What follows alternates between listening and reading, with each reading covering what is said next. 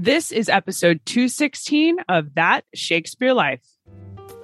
Just like Shakespeare's plays were supported by his patrons, our show is supported by listeners just like you who sign up to support us on Patreon.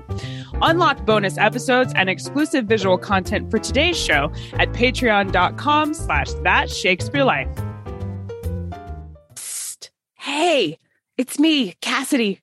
I know Gary's already done the editing on the show for today, but I just had to jump in here to interrupt the program because I have a special announcement. Starting July 6th, I'm going to be starting my Zero to Podcasting Mastermind Group. It's a one year training intensive program where I will work with historians and humanities professionals that want to start their own successful podcast. I'll be walking them through step by step how to go from absolutely nothing but a desire to podcast all the way to successful business podcast platform that lets your passion for history work for you. I know this training program works because it's the exact step by step method I used to launch that Shakespeare Life. And it's the same method that's already worked for other students of mine who started out as listeners just like you. If you're sitting there wishing you had a successful podcast of your own, then come join us this year and let me show you how to make that dream a reality. Now, I'm only taking a handful of people because to work with you in this highly one on one personalized way, we're keeping the group super, super small and focused so that I can focus on making sure you get the results that you want. If you want to be in on my exclusive mastermind group and finally start that podcast you've been thinking about, then apply right now at CassidyCash.com slash mastermind. Mastermind is all one word. So that's CassidyCash.com slash mastermind. The deadline to get that application in is coming up fast. It's June 30th and we won't be accepting applications after that date. So go ahead and apply right now. I hope I will see you inside. Okay, Gary, take them back to the show fundamentally it is the posters for the lottery are really kind of showing these wonderful prizes, life changing prizes that it offers. And they are life changing. I mean, the top prize is £5,000, which is around a million pounds or, you know, $1.2 million today. Welcome to That Shakespeare Life with Cassidy Cash. Cassidy believes that if you desire to successfully learn or perform Shakespeare's plays, then understanding the real life and history of William Shakespeare himself is a must. That Shakespeare Life is the podcast that helps you go beyond the curtain of some of Shakespeare's most iconic works and explore the world of early modern England as Shakespeare would have lived it, learning from the writers, historians, and performers who know it best. And now, here's Cassidy. William Shakespeare uses the word lottery in his play eight times, often referring to a reward that comes after taking a gamble. While we may be familiar with lotteries like the Powerball or Publishing Clearinghouse here in the United States, a ticket based lottery where people could pay money for a chance to win big was brand new for England in Shakespeare's lifetime. The first time England had seen a real lottery was the first national lottery in 1567, instituted by Elizabeth I when Shakespeare was just three years old.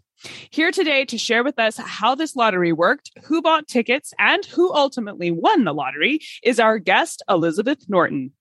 Dr. Elizabeth Norton is a British historian specializing in the Queens of England and the Tudor period. She has degrees from the universities of Cambridge and Oxford, as well as a PhD from King's College London, where she taught history. She is the author of 12 nonfiction books, including the critically acclaimed The Lives of Tudor Women. She regularly appears on television as an expert. Recently, she acted as historical advisor and featured contributor on the BBC's The Boleyns, A Scandalous Family. Find out more about Elizabeth and her work in the show notes for today's episode episode. Hello, Elizabeth. Welcome back to the show. So glad to have you here again. Oh, thank you very much. It's a real pleasure to be here. What was the reason behind starting the lottery in England? So, yeah, I mean, it's it's fascinating. I'm, I was when I first came upon the Elizabethan lottery, I was fascinated by it because it seems like such a modern concept. But I mean, basically, the Queen needed money one way, of course, to do that is to raise money through taxation, but that's never very popular. So they actually try this really innovative approach. And the point of it is they need to raise money to fix up the harbours.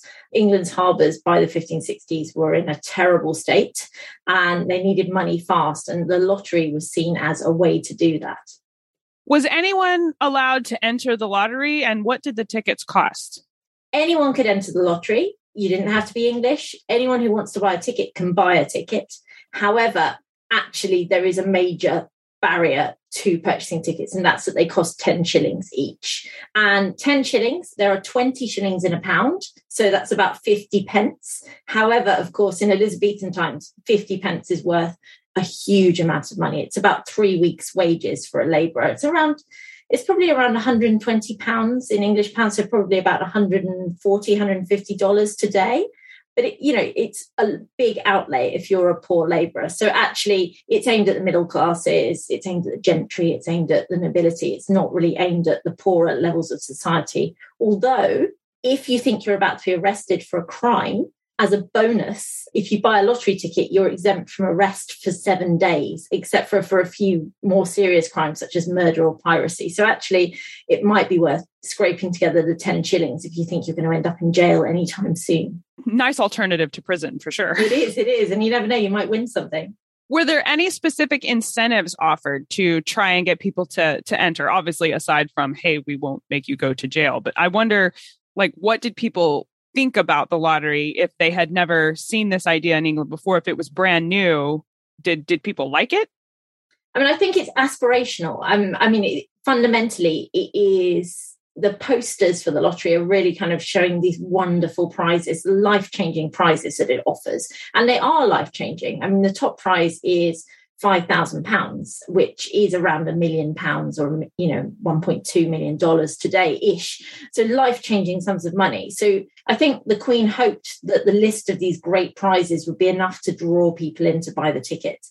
It's not successful in any way. Actually, people are very, very skeptical about parting with their money. They have to extend the period that tickets are on sale for because they just don't sell enough and they have to actually i mean at one stage the queen sort of has to deny that you know it's a bit of a racket and that she's actually sort of pocketing the money so actually it's not well received at all. And by the time the draw is finally held sort of two years down the line actually they've only sold about a twelfth of the tickets and they have to reduce the value of the prizes. So it's it's a good attempt. It's sort of a valiant effort but it, it doesn't really work this lottery of 1567 was the first national lottery in the English speaking world. So, where did Elizabeth get the idea for this lottery in the first place? And who were the officials she turned to for implementing this plan?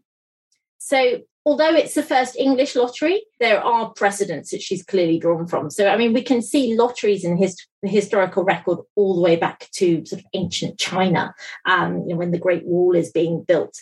But in a European context, it is definitely built upon Dutch precedents from the 15th century. We know that in the Netherlands, they're having lotteries from at least the mid 15th century.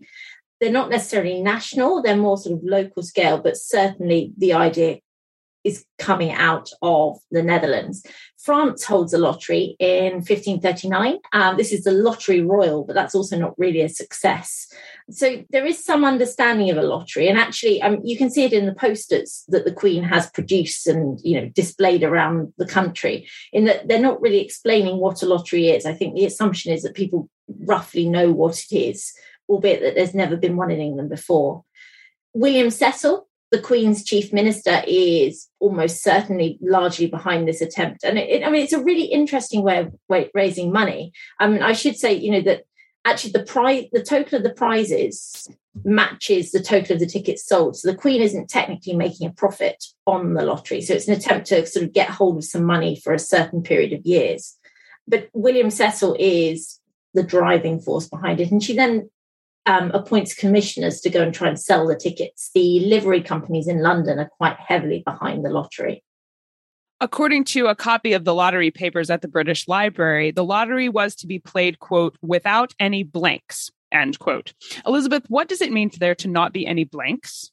So, this is really important, and this is a way of reassuring the public. So, they're basically saying the only tickets in the draw are ones that have been purchased. So, you know, if John Smith Betty Jones, you know, Tom Cooper have bought tickets and their names go in. And we're not going to put any blanks in. So every single prize will be won by a, an actual human and not, you know, sort of just a random prize. So it's really important. So people know that if they buy a ticket, they've got a chance and they've got as good a chance as anyone else who's got a ticket. And there's no kind of, you know, sort of subterfuge, there's no sort of fake prizes, if you like. What about the tickets themselves? What did they look like? I don't think I've never come across any surviving tickets. There are references to sort of them being cards. We know that people write messages on them. Um, yeah, I mean, I'm, I'm sort of basically sort of small bits of paper and you obviously need your contact details because i mean the lottery takes place a long time after some people have purchased their tickets. You know we're, we're, talking about sort of two and a half year process. By that stage people have probably sort of given up hope of there ever being a draw. But basically everything goes in and then um, observers watch as the um, tickets are being pulled out from the draw. And it's it's quite it's quite well regulated actually. Um you know people want to make sure it's all above board I read somewhere that they were putting messages about their worthiness of why they should should win it. When they're entering their name and contact information on the ticket were they also putting sort of here's why i should win this?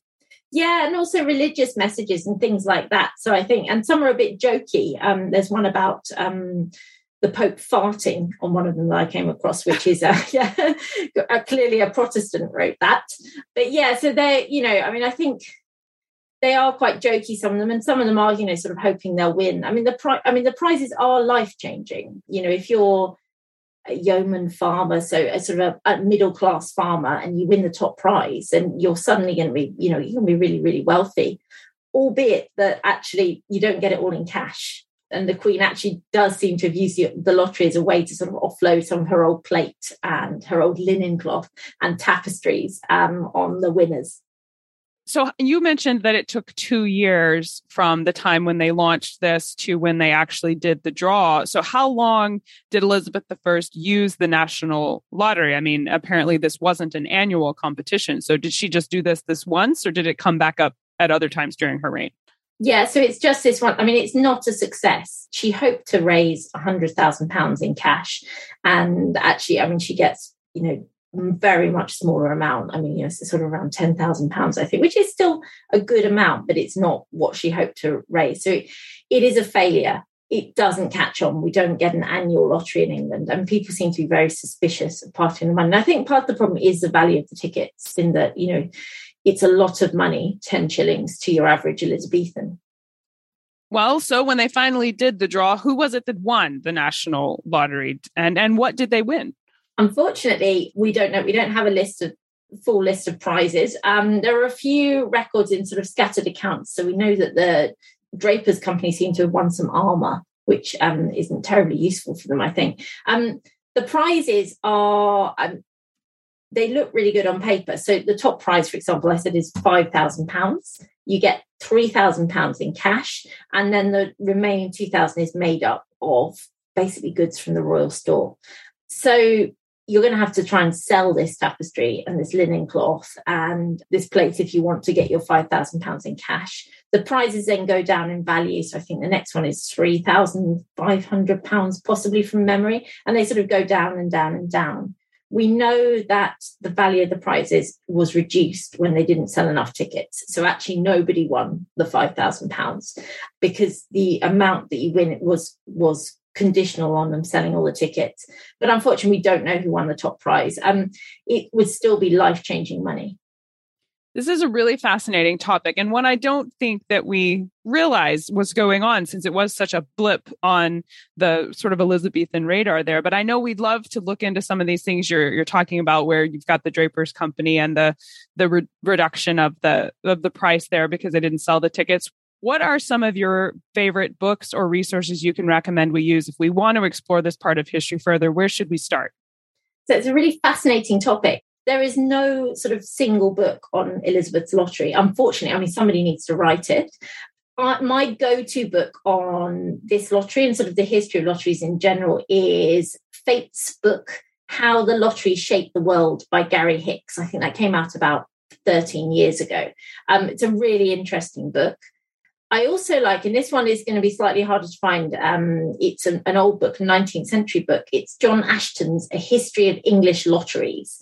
Um, and I think we, you know, from a Victorian book, we can imagine it's quite wordy, but actually it's got some really good detail about Elizabeth's lottery and the circumstances behind it finally, um, head over to the British Library website because if you go onto the website there, you can actually find a um, scanned image of the actual lottery poster listing the prizes and trying to sell it to the people. And that's really interesting to just have a look at this is what the ticket holders, what, what persuaded them to buy their tickets as a marketing example, I think that's fascinating. So we'll we'll put links to all of these resources in the show notes for today's episode. So make sure you go there to find those. Elizabeth, we ask everyone this next question here at That Shakespeare Life, and that's what's the one book you would take with you on a deserted island? My friends in England tell me I'm supposed to allow you the complete works of Shakespeare and a copy of the Bible. So your choice would be in addition to those. And as I have told guests in the past, since you are a repeat guest, you do have the option of choosing a new desert island book for your visit with us this time? Ooh, there are so many to choose from. I mean, I think I would have to go with a thick book just to, you know, pass the time a bit. Oh gosh, it's always difficult. Um, I mean, I love reading. I always feel like I should pick history, but mostly the books I read are history books. But if I'm branching out into fiction, I'm going to go because last time I believe I went with the Gormenghast trilogy by Mervyn Peake. So I am now going to go with a American writer, and I'm going to go with Gore Vidal Smithsonian Institute, which actually isn't very thick, but is a fabulous, fabulous book. Excellent choice for sure. So what's next for you? What are you working on now that you're excited about? So yeah, I mean we're heading into summer here, which is great. Um, so I do lots of tours. I take guests around um, sort of Tudor parts of England, which is always really fun. Also, sort of in the early stages of preparing a new book, which is very very exciting.